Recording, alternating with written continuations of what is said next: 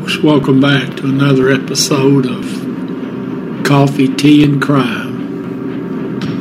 Today we're going to be looking at the Kansas City Massacre. The Kansas City Massacre was a rescue attempt gone bad by three criminals of the day Charles Arthur, Pretty Boy Floyd, Vernon Miller, and Adam Richetti. Now, they were attempting to rescue their criminal buddy, Frank Jelly Nash. Frank Nash was a an escapee from uh, a U.S. penitentiary at Leavenworth, there in Kansas. Now, Nash had originally began serving his sentence at Leavenworth in 1924. Now, he had escaped in 1930, so he'd been on the loose for about three years before he was recaptured. And to make matters worse, Frank Nash had helped engineer an escape by seven more prisoners from the penitentiary at Leavenworth that was in 1931. So obviously the federal government was very disappointed in Frank Nash. So now the FBI is looking for him all over the country. Now they capture a couple of his compadres who are bank robbers. Now they're caught, and obviously one of these two fellows must have mentioned something or said something. Because the FBI, they sent some people down to Hot Springs, Arkansas to look for old Frank Nash. Now, two agents, Frank Smith and Joseph Lackey, they roll in the Hot Springs well, they brought with them the Oklahoma police chief, Otto Reed. Now, Chief Reed uh, was from the town of McAlester, Oklahoma, but now he could identify Jelly Nash on sight. That's why he was along. Now, on June 16, 1933, they locate and arrest Frank Nash in one of the little stores there on Central. I believe it was called the White Front Pool Hall, something to that effect. So they handcuff him, put him in their car, they drive off to Fort Smith, Arkansas. They go to the train station, they get on a Missouri Pacific train that's heading to Kansas City, Missouri. Now, this train is set to arrive about 7:15 a.m. on June 17th. Now the agents made contact with the agent in charge of the Kansas City office, Reed Vetterli.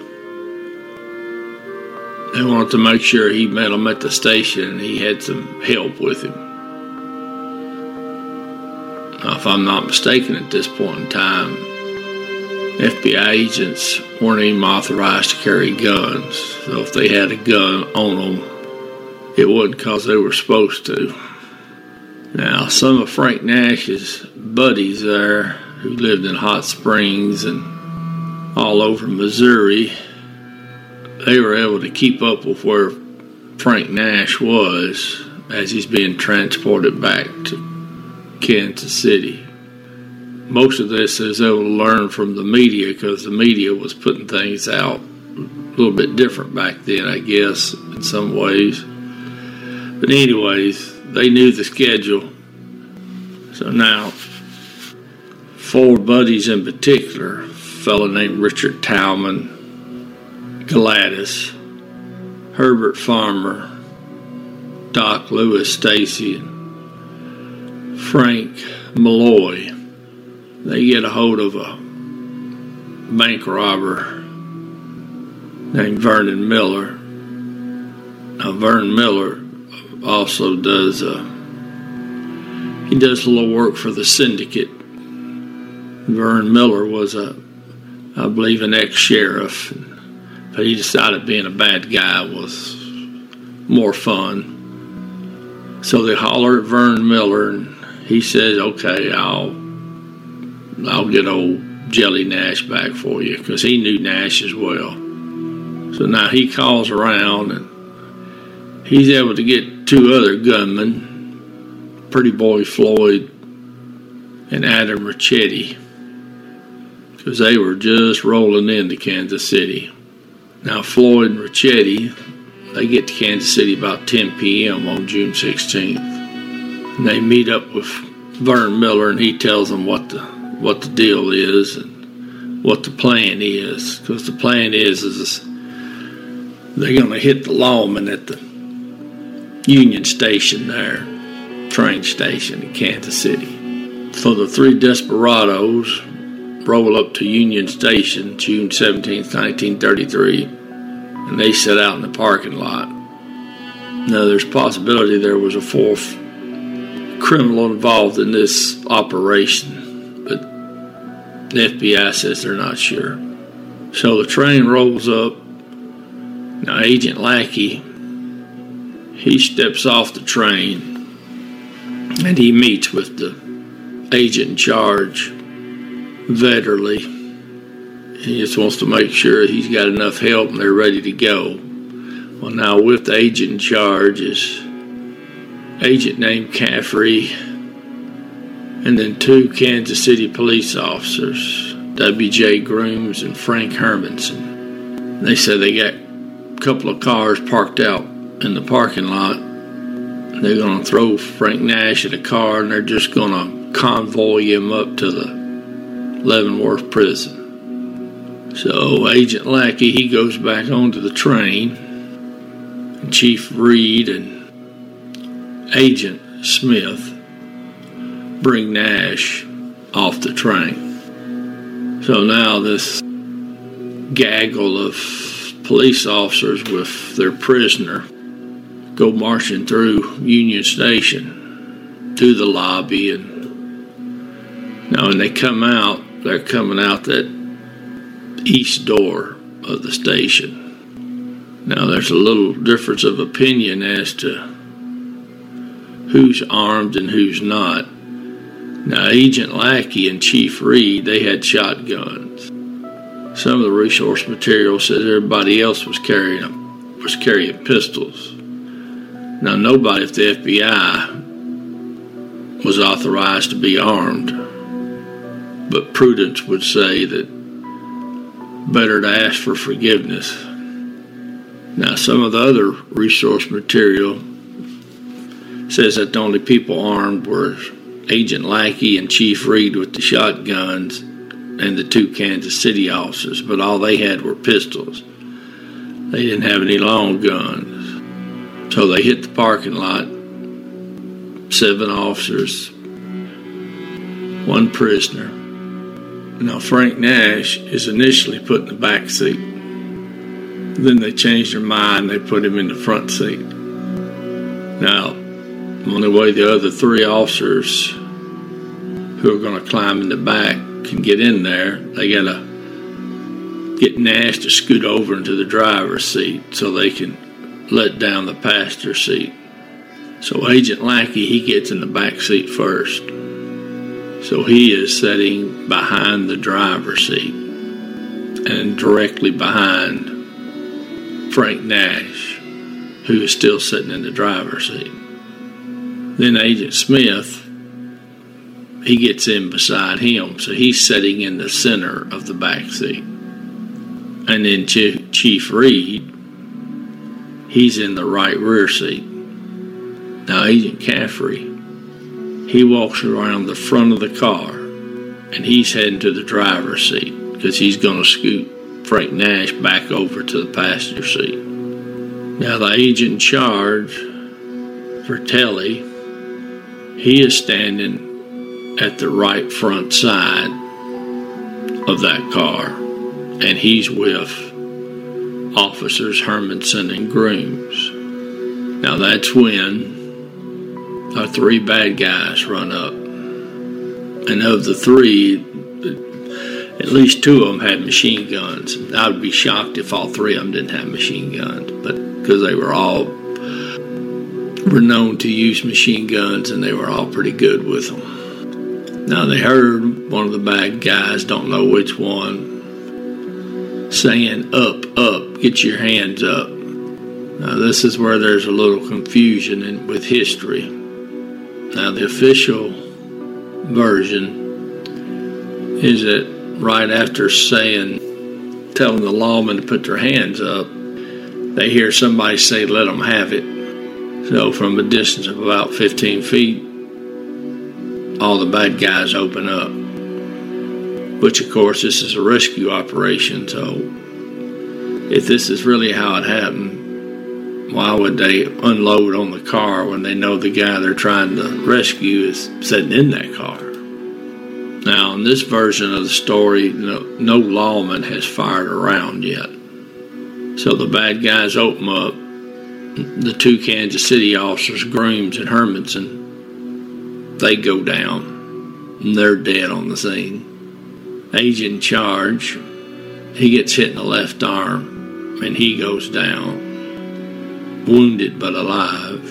Then Caffrey, Agent Caffrey, he goes down, he's wounded, he's not going to make it. He'll be alive when he gets to the hospital, but he'll die shortly thereafter. Now, inside the car, Frank Nash pretty well has his head shot off. Chief Reed is killed by bullets. Now, the two agents in the back, Lackey and Smith, they're able to survive. Lackey is struck by three bullets and makes it. Smith's never touched by a bullet. Two Kansas City officers dead. Chief of police in McAlester, Oklahoma is dead. One of the agents is dead. So now the gunmen, they run up to the car. One of them looks in and says, They're all dead. Let's get out of here. They jump into their getaway car and they head out. Now, as they're getting in their car and leaving, a uniformed Kansas City officer comes out of Union Station and he gets to blasting away at the three gunmen. Now, there's a possibility that Kansas City officer, one of his rounds hit Pretty Boy Floyd. Now, the surviving agents, Smith, Lackey, and Vertelli, they all said that this whole thing lasted maybe 30 seconds, no more than a minute. And they don't know if it was three gunmen or four, they weren't sure. But in it, it sounded like, according to their story, that the two Kansas City officers died first, then Frank Nash, then Chief Reed, then Agent Caffrey. So as the case moves along, the FBI targets Miller, Richetti, and Floyd. Now, part of that evidence was that there was a latent fingerprint found on a beer bottle in Vern Miller's house there in Kansas City. And that print belonged to Adam Richetti. Now, on November 29, 1933, so just about five months after the shooting, they find Vern Miller's body in a ditch outside Detroit, Michigan. Now, it looked like he'd been tortured before he was killed. Because as it turns out, Vern Miller had upset the syndicate and they were looking to kill him. So that's gunman one down. Now, pretty boy Floyd, they finally caught up with him in Wellsville, Ohio he's in the car with Richetti and their their girlfriends. They get in a car accident. Floyd and Richetti, they send the girls into town with the car to get it repaired. They're going to hide out in the woods. Well, somebody ends up calling in on them. So Richetti and Floyd, they get in a gunfight with the local police chief. Floyd takes off. Richetti finally surrenders after he runs out of ammo. So now the word gets out that Richetti's been taken into custody by a local police chief. And you know that really burned the FBI that they're spending all this money trying to catch these men who are responsible for this massacre of police officers and FBI agents. One of these desperados is caught by a chief of a little town. Yeah, they were burning. Well, anyways, they send pretty pretty well everybody they got to. Because they're going to at least try to get Floyd. So now it takes them a little while to get Floyd because he's out there in the woods moving around. Well, they finally do locate him. Local police and FBI. Now, there is a little bit more shooting that takes place when he's taken into custody. Allegedly, he told the agents and the officers, he says, I'm done for. You hit me twice. Now, he had a 45 in his hand and a 45 in his waistband and when he was arrested. But now he died on the way to the hospital. So now Richetti's the only one that is alive to stand trial for the Kansas City massacre. Now, October 7th, 1938, he's executed in the gas chamber in the Missouri State Penitentiary at Jefferson City. Now, them four fellas, Galatas, Farmer, Stacy, and Mulloy, they get indicted. They get convicted and they go to prison. They each get two years and pay a $10,000 fine for conspiracy for setting up this escape attempt.